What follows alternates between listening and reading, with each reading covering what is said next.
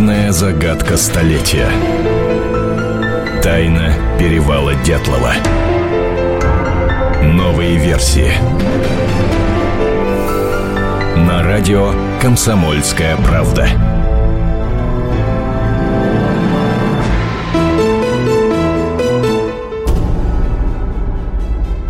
Добрый день, друзья. Вы слушаете радио «Комсомольская правда». Антон Челышев, Наталья Варсегова. Наташ, добрый день. Добрый день. А, Тайна перевала Дятлова. А, мы встречаемся по субботам и рассказываем вам о том, насколько далеко удалось продвинуться нашим специальным корреспондентам Натальей Николаю Варсеговым в деле поисков а, причин гибели девяти туристов-лыжников зимой 1959 года на Северном Урале, на горе Атартен, если быть точно. В общем, всем эта история хорошо знакома, одна из самых больших загадок 20 века. Я бы все-таки немножко о деталях напомнила. Да, конечно, истории, да, то есть 9 туристов под руководством Игоря Дятлова, студента пятого курса Уральского политехнического института, отправились в поход на Северный Урал.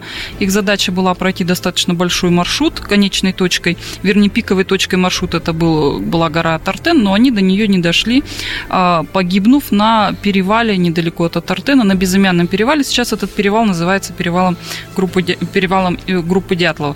Так вот, э, в чем, суть, в чем вообще вот э, суть этой истории? В том, что расследование гибели вообще группы было строго засекречено. Ребята, родители погибших ребят так и не узнали правды, а следствие сделало вывод, что дятловцы погибли от непреодолимой стихийной силы. Что, имело, что имели в виду под этой формулировкой следователи, так и осталось неизвестным. И самый такой момент в этой истории, который очень сильно настораживает, это то, что следствие было прекращено, когда были найдены последние, самые изуродованные трупы ребят. Почему-то тогда не было возбуждено дело об убийстве, как это вообще полагалось бы сделать, а наоборот, э, дело очень быстро прекратили. Так вот, именно по этим травмам, эти, именно эти смертельные травмы, от чего и как они были получены, это, собственно, большая загадка, которую мы, над которой бьются многие исследователи, в том числе и мы. И вот сейчас в студии вместе вместе с нами а, кандидат медицинских наук, доцент, врач, судебно-медицинский эксперт Туманов Эдуард Викторович. Тот самый доктор, здравствуйте, Эдуард Викторович. Здравствуйте. Тот самый доктор, Добрый. который был у нас в гостях а, месяца полтора, наверное, назад. И тогда, Эдуард Викторович, мы попросили вас а, скажем, пробежав глазами документы судебно-медицинской экспертизы, которые сохранились до наших дней, сделать свои выводы о причинах смерти этих ребят. Мы э, тогда, вы тогда к нам пришли и это а, рассказали. Ну, а сейчас, по истечении полутора месяцев, насколько я понимаю, и видя ту кипу документов, которые вы принесли с собой, вы готовы более подробно рассказать о тех выводах, к которым вы пришли, или, может быть, не пришли, рассмотрев Э, материала судебно-медицинской экспертизы, которую ну, полвека назад уже, получается, сделали ваши коллеги. Ну да. Что, Наташ, как мы построим программу? Мы просто будем брать э, члена группы и э, проходить ну, по... примерно в таком ракурсе мы же разговаривали на прошлой Совершенно программе, верно, да. да, поэтому сейчас вот мне хотелось бы уже, может быть, более какие-то общие моменты, более, более к общим выводам прийти. Вот первый вопрос, который меня очень сильно интересует, это вообще давность смерти ребят. То есть э, в актах судебно-медицинской экспертизы в уголовном деле отталкивались от последнего, вот эксперт Возрожный отталкивался от последнего приема пищи. Вот что, вот ваше мнение какое? Можно ли было действительно именно от этого факта отталкиваться?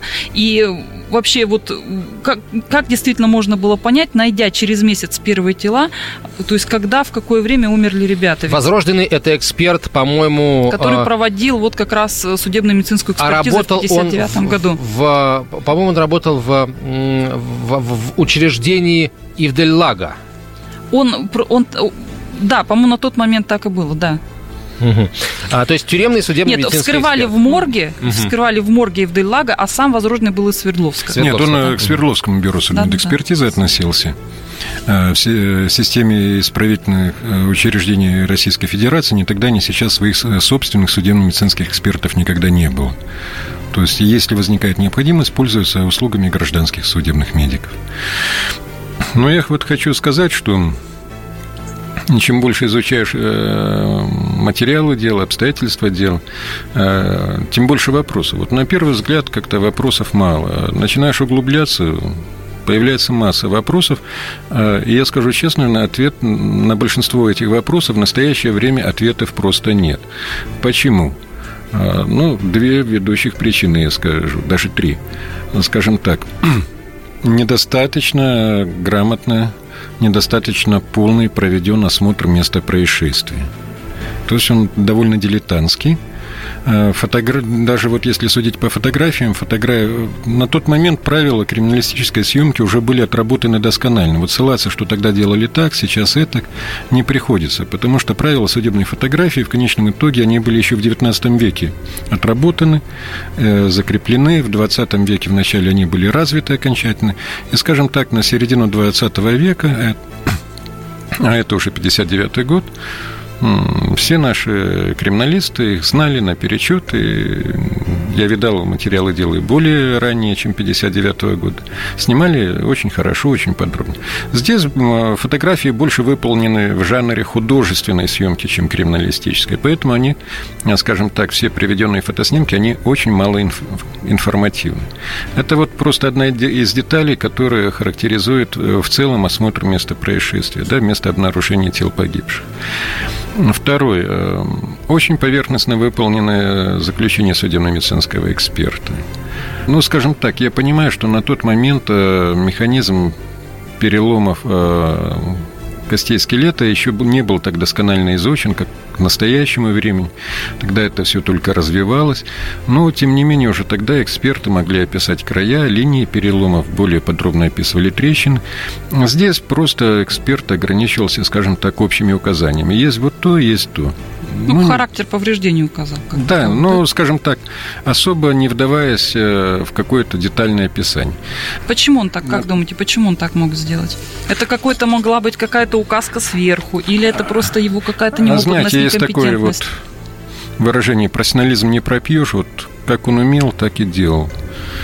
Вот, наверное... Стереотипно очень. Я вообще вот хочу сказать, что акты судебно-медицинского исследования Слободина, Дорошенко, Кривонищенко, Дятлова и Колмогоровой э, в части описания внутренних органов и причина смерти, ну, написаны фактически идентично одними и те же фразами. Даже вот в одном стоит неправильно запятая, во всех остальных под, как под копирку. То есть э, эксперт так особо не задумался, хотя, безусловно, должна была быть разница. А, далее. А, что а меня... вы вот, я прошу прощения, прерву, а вы ни, никогда не, ну, то есть не интересовались, не наводили справки о личности этого эксперта? Ну, Может, ну, единственное, быть, что это... я могу судить, что на момент проведения экспертизы он обладал незначительным стажем экспертной работы. Давайте сейчас паузу сделаем, друзья. У нас э, реклама. Через 4 минуты вернемся в студию и продолжим. Главная загадка столетия. Тайна перевала Дятлова. Новые версии. На радио «Комсомольская правда».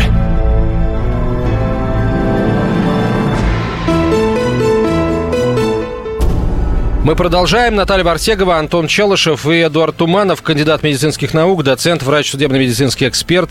А, Эдуард Викторович, итак, общие какие-то моменты, которые, которыми, которыми вы уже начали с нами делиться, посмотрев материалы по всем погибшим из группы Дятлова. Итак, как я уже отметил, повреждения в частности, переломы костей описаны очень поверхностно.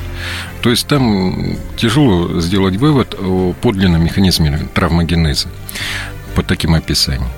Дальше, следующий момент. Э, ну вот, э, эксперт тотально у всех умерших видит пятна Вишневского.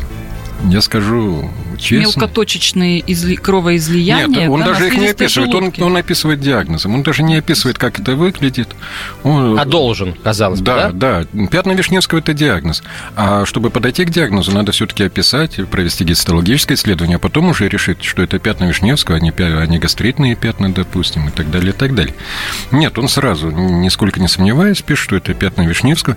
Но что я хочу сказать? Ну, ведь э, я же тоже как бы эксперт, и работаю, знаю. Я видал э, и вскрывал трупы, которые длительно находились на морозе.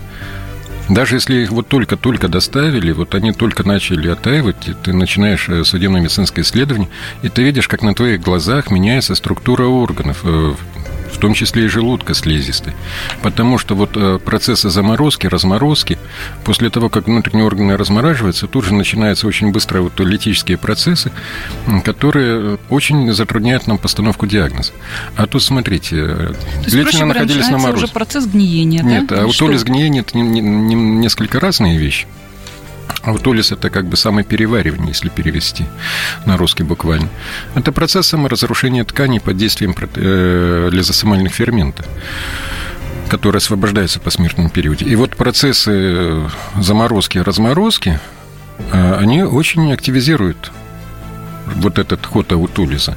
И он, я говорю, что вот когда начинаешь работать с таким материалом. материалом, то просто на глазах э, видишь, вот как на твоих глазах меняется цвет, структура, консистенция органа. А тут, смотрите, в один день эти трупы были обнаружены погибшие. Пока их перевезли там э, к месту, где проводили исследования. Пока он начал исследовать, понятно, что значительно больше времени прошло, да, чем вот только-только. Э, какие пятна Вишневского он мог увидеть? Ну, ничего он не мог увидеть на этих умерших. Вот поверьте мне.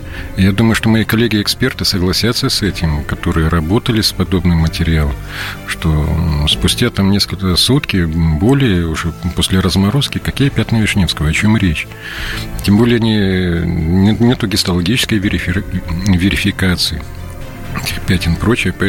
Более того, эксперт тотально во всех своих э, исследованиях утверждает, вот, что это пятна ну, то есть он так безапелляционно утверждает, что это пятна Вишневского, и в качестве э, дальнейшего, ну, только пятна Вишневского, это ж э, еще не говорит о том, что переохлаждение надо еще комплекс признаков, и он в качестве комплекса признаков приводит везде темная жидкая кровь.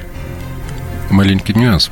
При смерти от переохлаждения кровь алого цвета темная жидкая кровь, это вот как раз характерно для смерти, если наступление смерти сопровождалось э, удушьем, кислородным голоданием человека. Вне зависимости от того, сколько прошло с момента смерти, там разморожен труп или заморожен, получается. Да, ну, темная жидкая кровь это как раз исключает переохлаждение. При переохлаждении кровь алая. Угу. Тогда... А, можно и тогда вот добавлю, да? Опять же, во всех тотально проведенных исследованиях, э, что отмечает эксперт? Что взяты гистол... на гистологическое исследование взяты кусочки внутренних органов. Это правильно, это положено брать. Он также указывает, что взяты органы, кровь, моча для судебно-химического исследования. В материалах дела при этом, я нисколько не сомневаюсь, что эти исследования были проведены, но при этом в материалах дела нету даже намека на проведенные судебно-химические исследования. Их вообще нету. А, а судебно-гистологическое исследование только на части умерших, только на Тиба э, Бриноль, а, Клеватова, Золотарева и Дубинина. Все. А где заключение судебно-медицинские акты судебно-гистологического исследования на остальных умерших? Нету. То есть это... на последнюю четверку акты есть, получается? Да. Хотя, а казалось бы, наоборот. Первые-то в лучшей сохранности были. Там, да, они, наверное, более информативные были бы, да? Эти ну, конечно, намного более информативны. И куда они могли деться? Ну, получается, только не подшили. Или они там были, их потом изъяли. Ну, не знаю, какую версию выдвинуть. Я эксперт. Моя задача не выдвигать версии, а рассматривать то, что есть, так? Вот. Нету. Поэтому говорить о чем-то не приходится. И вот э, под, везде он указывает, э, давность смерти составляет столько-то часов, ну, он, как правило, пишет 6-8 часов, а, ориентируясь на э, желудочно-кишечное содержимое. А, ну, вот была такая мода в свое время, ориентируясь на желудочно-кишечное содержимое, то есть где оно находится, в каких отделах желудочно-кишечного тракта, судить давности смерти относительно последнего приема пищи. Так? Это и «Агаты Крести», кстати, вот на этом ряд там построено детективов. Но я хочу сказать, что в настоящее время никто из экспертов э, этим критерием не пользуется, потому что, э, скажем так, э, интенсивность пищеварительных процессов у нас у каждого разная. У кого-то нормальный, ферментный состав желудочного сока и кишечного сока, да? У кого-то там повышенная кислотность, у кого-то пониженная кислотность, у кого-то там э, гиперферментация, у кого-то гипоферментация. Опять же, целый ряд внешних условий, например, тоже та же низкая температура, эмоциональное какое-то волнение и так далее, и так далее, и так далее. То есть тысяча один фактор, учесть все в совокупности, которые на настоящее время просто невозможно, они все влияют на скорость прохождения э, пищевого комка по желудочно-кишечному тракту. И поэтому делать такие глобальные выводы уже никто давным-давно не делает. Да, в середине 20 века была такая мода, она продержала, быстро появилась, недолго продержалась и исчезла. Ну, Поэтому ориентироваться э, вот на этот Но все равно достоверны эти выводы экспертов? Нет, конечно, нет, нет, нет. А что могло Я объяснил, тогда... вот почему нельзя вот э, ориентироваться. Тогда что могло быть достоверным в данном случае? И вот вы можете сказать, сколько времени прошло? Нет. Потому что это сейчас сказать уже невозможно. Нет, невозможно. Невозможно. А, ну, вообще, И тогда было невозможно. Все то, а, что, о чем вы сейчас сказали, доктор, а, по-моему, прекрасно ложится вот в ту картину, которую пытались там нарисовать э, следователи э, и вообще представители правоохранительных и следственных органов тогда, э, в 59-м. Что я имею в виду, Наташ? Мы не раз уже обсуждали то уголовное дело, те материалы, которые были собраны и э, сданы в архив, и доступ к которым многие очень получили, в том числе и вы, а, и благодаря вам все слушатели «Комсомольской правды», и читатели газеты, и посетители сайта. И вот это дело эксперты, которые э, просмотрели его, изучили его сегодня, откровенно называют шитым белыми нитками, просто сфабрикованным. Вот это исследование, по всей вероятности, сделано в такой же стилистике. Это ну, один вывод, который напрашивается. А другой вывод, доктор, я вот зацепился за историю с кровью. Э, при случае смерти от э, переохлаждения кровь ярко-алого цвета судебно-медицинский эксперт Возрожденный заявил о том, что кровь была темной. темной. Он отмечает темную кровь. Темную жидкую, темную, да, жидкую. темную жидкую кровь. И она характерна при смерти от э, асфиксии, получается, да, от удушья. Да, ну то есть э, если смерть сопровождалась асфиксическим периодом, агональный период, угу, так, наступление угу. смерти, э, допустим, то кровь будет темной и жидкой. Так может быть, может быть, эксперт хотел что-то оставить между строк, а, какой-то сигнал. Ну, я, простите, я вовсе не сторонник, так сказать, детективный, детективных а, романов, но все мы прекрасно знаем, все мы учились там а, в вузах. Я с тобой не соглашусь, знаешь, по какой причине? Почему? Потому что... Я, я про между строк. Я, я, про между нет, строк. я просто думаю, такой уровень его знаний было. Пять из этих актов подписаны самим областным прокурором. Угу. То есть, если бы даже он хотел схитрить эксперт, он бы не решился. Слушай, ну областной ну... прокурор присутствовал на вскрытии, мы же знаем это из материалов но уголовного областной дела. прокурор-то не э, обладает а медицинскими знает? знаниями. А вдруг знает? Тут же, тут же тоже палка о двух концах. Я думаю, что нет. Скорее всего, это говорит о квалификации эксперта. Я тоже думаю, что больше о квалификации говорит. Но а, было бы интересно, а, наверное, а, там делать уже окончательный вывод о его э, квалификации, если бы мы могли посмотреть на другие его исследования. Да, и, кстати, я тоже думаю, что можно этим заняться того же времени, другие э, исследования того же времени. Тогда будет действительно понятна квалификация, действительно, может, действительно э, будет ясно, и может, вот, кстати что говоря, ты хотел оставить. Вообще у него есть нестыковки. Допустим, акт исследования трупа Тибо Бриньоли. Ну, как я уже говорил, да, довольно такое стандартное описание, но у Тибо Бриньоля есть гистология. И вот в гистологическом исследовании что пишется? Давайте вот сейчас мы сделаем паузу, потому что уже пошла самая интересная часть вот на нашей беседы. Давайте. Ну, в общем, все, мы э, немножко выходим за временные рамки. Вернемся в студию, друзья, сразу после выпуска новостей. Оставайтесь с нами. Тайна перевала Дятлова. На радио «Комсомольская правда». Мы продолжаем, друзья. Наталья Варсегова, Антон Челышев и наш гость Эдуард Туманов, а, врач, судебно-медицинский эксперт, кандидат медицинских наук, доцент.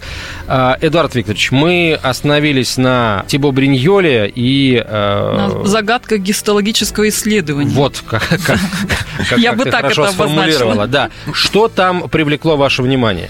Вот смотрите. Вот это один из тех актов, э, где есть, на которые приводится гистологическое исследование. Давайте про, в двух просто гистологическое исследование для тех, кто Гисто... вдруг не знает. Гистологическое синоним микроскопическое, да, когда мы берем ткани, потом специальных образом мы обрабатываем, делаем срезы и рассматриваем микроскоп с целью установления диагноза, давности травмы и так далее, и так далее. Mm-hmm. Итак. И вот что в гистологическом исследовании указывается – Ребро между костными балками, кровь в состоянии гнилостного разложения. То есть говорит о прижизненности перелома ребра. Но при этом по тексту судебно-медицинского исследования не отмечаются переломы ребер.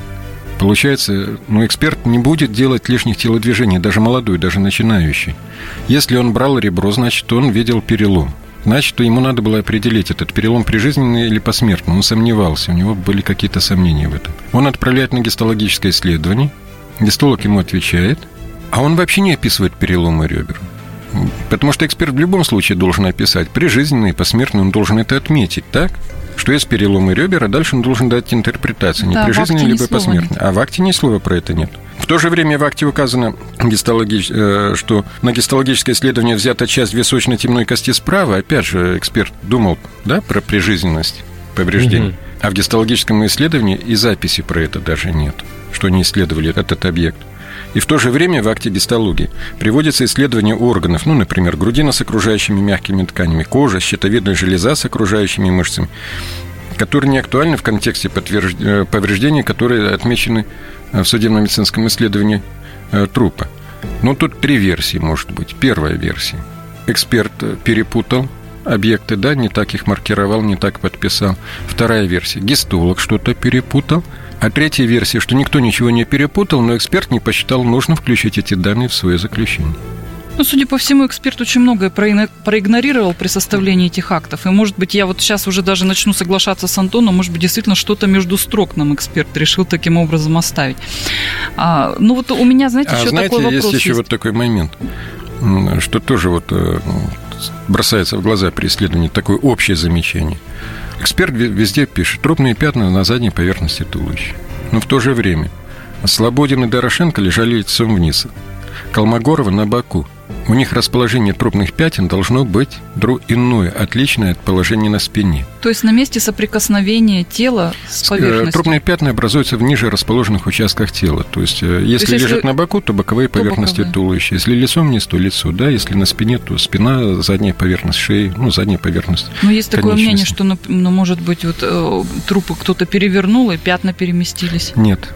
Извините. А, исследование проводилось уже значительно позже суток с момента смерти, так? А после суток а, трупные пятна уже не перемещаются. Все это уже стадия бибицы и перемещение трупных пятен возможно только первые там, 4, 6, 8 часов после наступления смерти. И то 8 часов уже фактически этого нету. А тут значительно позже, согласитесь, да? Ерунда. Либо эксперт соврал, либо на месте осмотра соврали. Кто-то хочу... из двоих либо следователь, либо эксперт. Я хочу, наверное, переместиться сейчас э, вот немножечко от таких от наших общих выводов по актам к версиям. Просто очень интересно ваше мнение о различных версиях, которые выдвигаются. Мы сейчас возьмем пример, наверное, четыре основные. Надеюсь, что мы их успеем обсудить. Вот есть такая версия о том, что группа, когда им стала угрожать опасность, и когда они стали спускаться по склону, группа разделилась. Первая часть группы ушла за Дятловым, это кедру, а вторая часть группы ушла вниз по оврагу, ну, то есть от этого же кедра спустилась 70 метров вниз во овраг. Там был достаточно большой слой снега, на фотографиях поисковых видно, что это очень много, там около трех метров, может быть, даже и больше. И вот вторая группа во главе с Золотаревым а, вырыли что-то вроде пещеры в этом снегу, у них был с собой нож, кинжал, то есть можно было что-то, наверное, сделать голыми руками кинжалом, вырезать какие-то снежные пласты и соорудить что-то вроде пещеры, настил постелить. И вот эта самая э, толща снега на них в итоге и, и рухнула. Могли ли вот эти переломы ребер у Золотарева, у Дубинина и пролом черепа у Тибо Бриньоли образоваться вот именно от того, что на них упало что-то тяжелое? Нет, э, ну если мы рассмотрим снег, то эту версию мы полностью исключаем. А если что-то еще, допустим, там килограммов 200-300 сверху, большой медведь, например? Ну, я Упал. так, да, я так сейчас, конечно, очень все утрирую, но... Ну, еще там стая панд больших. Нет, конечно. Ну, давайте так, рассматриваем снег. Да, снег э, это полностью равномерно бы все тело обжало. А тут мы четко видим по повреждениям, даже вот по тем минимальным описаниям, которые есть, что это предметы э, с той или иной степенью ограниченной травмирующей поверхности. А, то есть снег как раз в эти параметры не вписывается никаким образом. Вот я бы не удивился, что характер перелома грудной клетки эм, при переезде. Ну, То есть правда, машина переехала? Да, но не снег. То есть снег вот так ровно, какая-то ровная поверхность? Нет, нет, нет, нет. Не нет. Вот снег же полностью обволакивает. Прочее. А вот как э, эксперт Возрожденный говорил, э, когда его допрашивали, о том, что э, он связывает это характер травмы от быстрой едущей машины или Ну, как... вот видите, даже у него какие-то вот мысли там связаны с машиной. И у меня, и у моих машины. коллег там машина всех в голове мелькает. Одно мне в голову не укладывается, как на этом перевале машина могла оказаться. Но, скажем так, если бы я вот увидел э, целый ряд повреждений, вот когда вот там э, ребра с двух сторон, да, повреждения в области грудины, кровоизлияние, в миокард, разрывы легких с обеих сторон, разрывы, о разрывах легких, в частности, говорит, вот такое большое количество жидкости в плевральных полостях. Конечно, это не кровь, как описывает эксперт, это там трансудат посмертный, э, кровь, э, сукровица, там все это смешалось, но тем не менее, да, посмертно все равно столько не будет такого большого объема значит, это прижизненно уже начало образовываться. Ну, если бы я вот мне рассказали такой комплекс повреждений, я бы самая первая версия, которая у меня была бы в голове, переезд автомобиля. Вот я не зря упомянула медведя, на самом деле, потому что... Что, тоже версия да, есть? вчера есть. Вчера я вот буквально познакомилась с такой версией, рассказали мне о ней, а, что ну, вот их испугал, что мог их испугать И это медведь, повреждение от медведя? разбуженный во время зимней спячки, угу. то есть медведь, который вот э, не может э, найти себе место и вот шатун. По, шатун, да, попадает на этот перевал, и тут вдруг вот какие-то тут туристы, ребята и так далее, и они его пугаются. В общем, если бы это был медведь. Тогда надо сделать два допущения. Очень гламурный медведь, потому что у него должны быть полностью сточены все когти до основания. Потому что у нас есть препараты, вот удар медвежьей лапой по голове человека, а, там такие пробоины в черепе, так скажем, да, чтобы людям было понятно. Насквозь, то, от когти насквозь пробили голову. Да? Вот, ну, тут мы ничего подобного не видим. Ну, во-вторых, медведь должен быть очень брезгливый. Он ничего не пожевал даже. Поэтому ну, версию рассмотрим как анекдотическую, но не более того. Вот еще такая версия есть. Это версия лавина. Лавинно-холодная версия, так называет ее автор Евгений Буянов. И, кстати, вот эту версию частично подтвердил ваш коллега Юрий Морозов тоже э, судебно-медицинский эксперт. Когда мы еще больше года назад, наверное, знакомили его с актами исследования трупов э, группы Дятлова, он, э, ну, это было достаточно бегло, конечно, такой осмотр, не было такого детального изучения, как у вас, но он высказал свое мнение, предположение, я бы даже сказала так, что да, может быть и могли быть такие травмы нанесены во время схода пласта снега, то есть не, не лавина, а вот просто сход пласта снега. Вот ваше мнение. Но я разговаривал с Юрием Есеевичем на эту тему. Юрий Есеевич э, один из лучших экспертов России, я считал и считаю. А, он что имел в виду? Что когда вот идет снег, да, этих людей массой снега, допустим, могло ударить об дерево. Так? Вот тогда часть повреждений вполне могла бы сформироваться. Или ударить там об камень. Тут можно допустить. А, ну, Вы что... говорите часть повреждений. Какая часть? Вот что ну, это? Допустим, допустим, а, повреждение головы. Да? Там, где есть э, переломы ребер только с одной стороны, да? ну не двухсторонние, я подчеркиваю. Часть ссадин, да, вполне могли образоваться. Но, опять же, эти, ну, лавина не сделает ожогов. Так? Лавина не сделает кольцевидных осаднений, которые было на голеностопах. Кстати говоря, вот э, мне присылали письма после первой передачи. Там говорили, что вот это, скорее всего, веревка, след от... Э, там же обмотки были, и вот веревкой подвязывал. Э, понимаете, если веревка и вот портянка, ну, носок, портянка и потом веревка, то это было бы не ссадина, как таковая, а это так называемое пергаментное пятно, то есть след от вдавления какого-то предмета, это сдавление кожи было бы. Ссадина имеет совсем другую морфологическую характеристику. Э, эксперт отмечает ссадина, но я абсолютно уверен, что он все-таки ссадину хорошо дифференцировал. Э, скажем так, азбука, с которой начинается экспертиза. Вопросов по-прежнему больше, чем ответов, но мы постараемся хоть на какие-то из этих вопросов ответы с помощью Эдуарда Туманова а, получить, но уже после небольшой паузы. Тайна перевала Дятлова.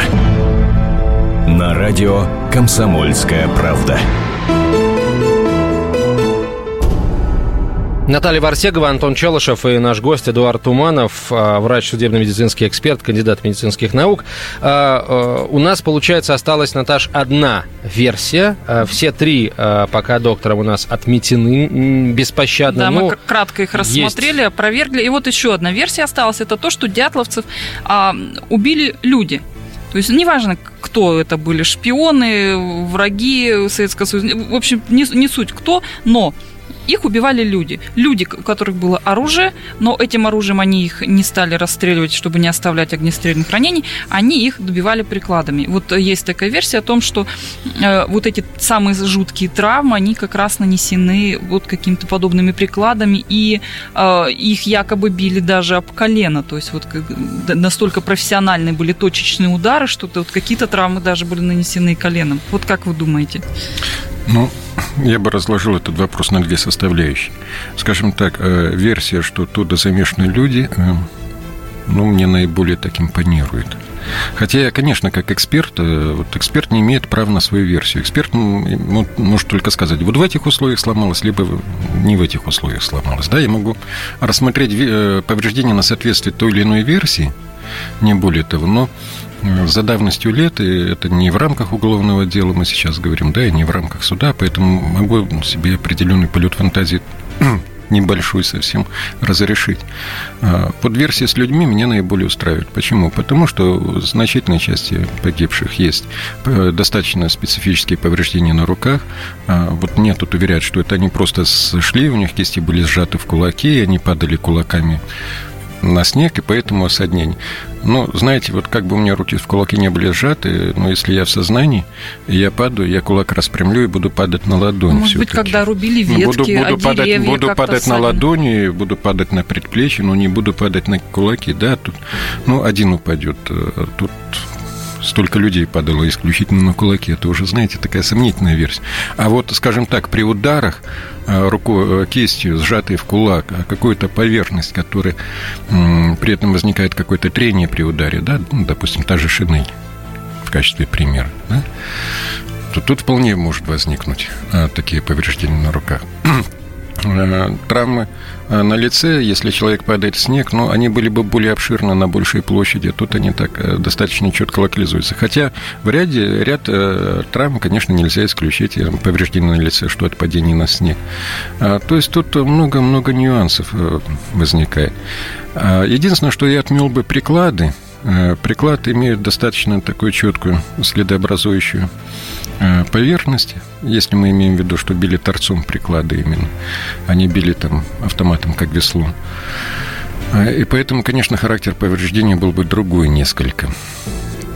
Скажем, вот э, опять же, те повреждения, которые обнаружены при исследовании трупа Дубинина, ну, тут никак не укладываются в удары прикладами автоматов. Я вот уже говорил несколько раз, да, что если бы просто вот пришел бы коллега, зашел бы в мой кабинет, сказал бы, вот проконсультируй случай, я бы самую первую версию, которую бы выдвинул, я бы сказал, что, скорее всего, переезд.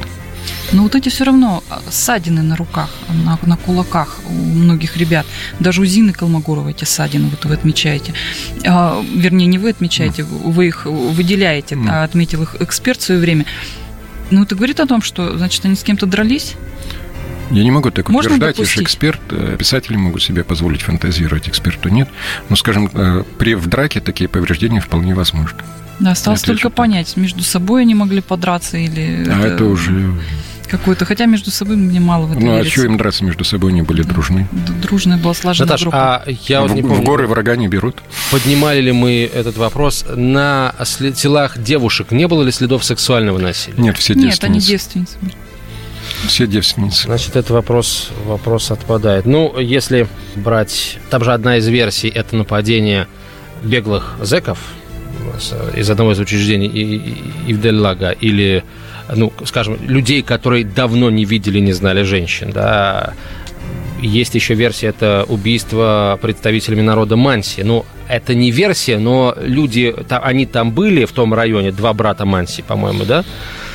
Ну, Манси, это, конечно, совершенно нет. То есть нет, не, не могли Манси их убить. Это, ну, для меня это из области фантастики, так же, как и медведь. Потому что Но Манси их допрашивали, сами, во всяком случае. Их, во-первых, их допрашивали, и допрашивали, я полагаю, а, достаточно... Пристрастно. Пристрастно, да, несмотря на однообразность протоколов допроса всех Манси.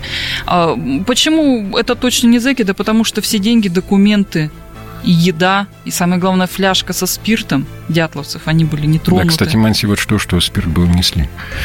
Поэтому здесь вот это, конечно, нет. То есть, если даже допустить то, что это было, что действительно причиной гибели туристов стали люди, то Действительно удивительно, что люди покупают Здесь надо понять вообще, палатку. что было бы делать посторонним людям в это время, mm-hmm. самое холодное время, февраль, начало февраля 59 года на вот этом несчастном безымянном перевале.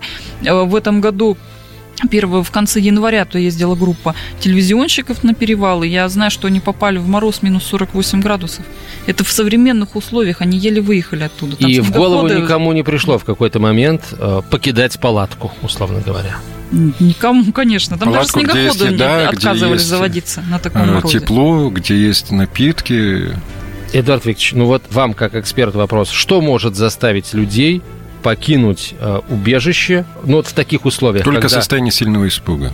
И именно При условии, что не было воздействия каких-то веществ, которые действуют на психику человека.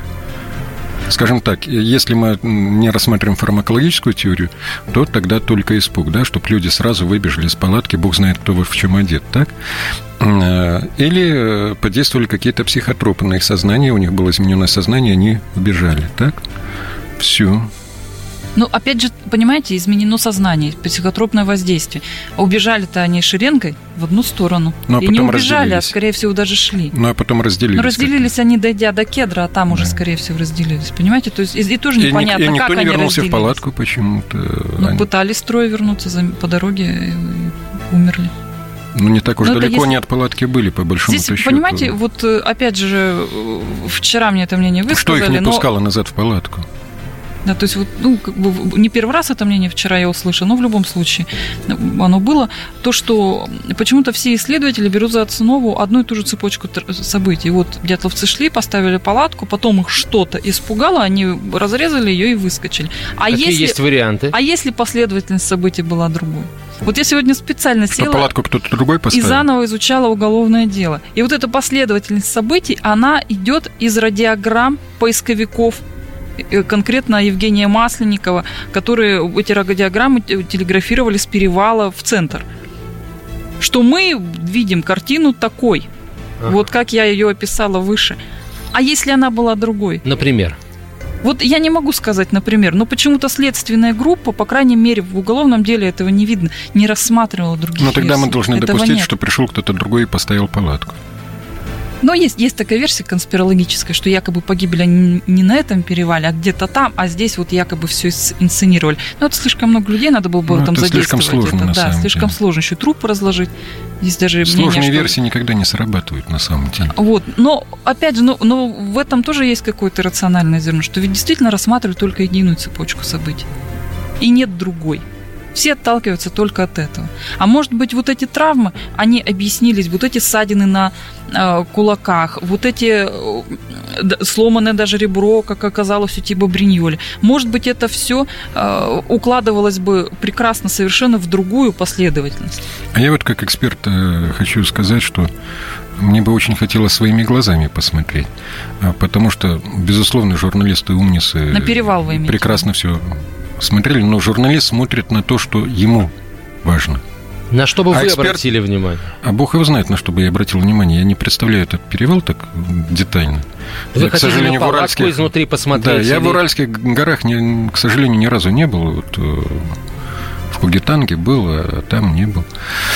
Вот, э, посмотреть, э, какие там камни, какая там крутизна склона, какие деревья. То есть, э, когда эксперт прибывает на место происшествия, иногда очень запутанные истории становятся довольно понятными.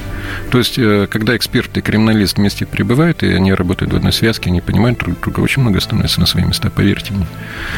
Потому что вот кто только угодно там не был, да, журналисты были, самодеятельные экспедиции были, МЧСовцы были, а судебно-медицинских экспертов не было, криминалистов не было. Парадокс. Огромное количество вопросов, Эдуард Викторович, у нас к вам осталось, поэтому давайте, наверное, договоримся заранее о, о, о еще об одной встрече э, с вами. Э, и, э, кстати, напомним еще раз номер телефона, по которому вы можете позвонить в нашу редакцию и связаться с Натальей Варсеговой. Итак, номер телефона московской редакции комсомолки 8495, это код Москвы, 637 64 97. 637 64 97, добавочный 20 22 91. 22 91. Эдуард Туманов, кандидат медицинских наук, доцент, врач, судебно-медицинский эксперт. Наталья Вартегова, я Антон Челышев. До свидания. Тайна перевала Дятлова.